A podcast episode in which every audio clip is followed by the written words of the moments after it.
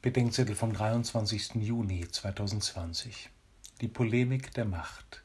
Zweites Buch der Könige 19, 9b bis 36. Der assyrische König Sanherib belagert Jerusalem.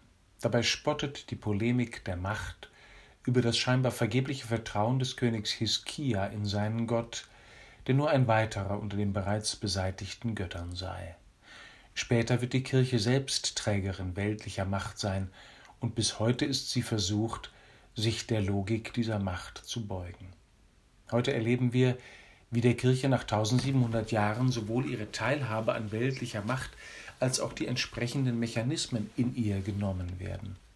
Beim Versuch, zugleich dem Evangelium und irdischer Macht und Mehrheit treu zu sein, bleiben vom Evangelium nur noch Werte, insofern sie mit den Wertungen der Mehrheit konform sind.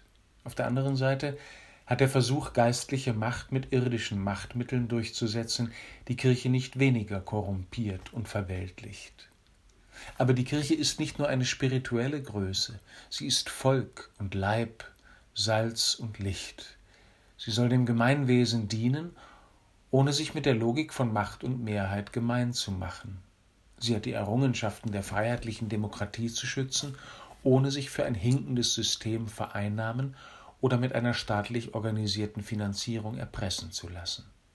Jerusalem bleibt zunächst unversehrt, doch später wird ihr alle weltliche Macht genommen.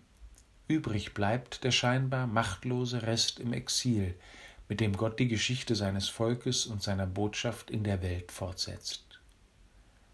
Zeige mir, Herr, die verspotteten Treuen in der Welt und öffne mein Herz für ihr Zeugnis, damit ich mit ihnen der Macht deiner wehrlosen Liebe diene. Amen.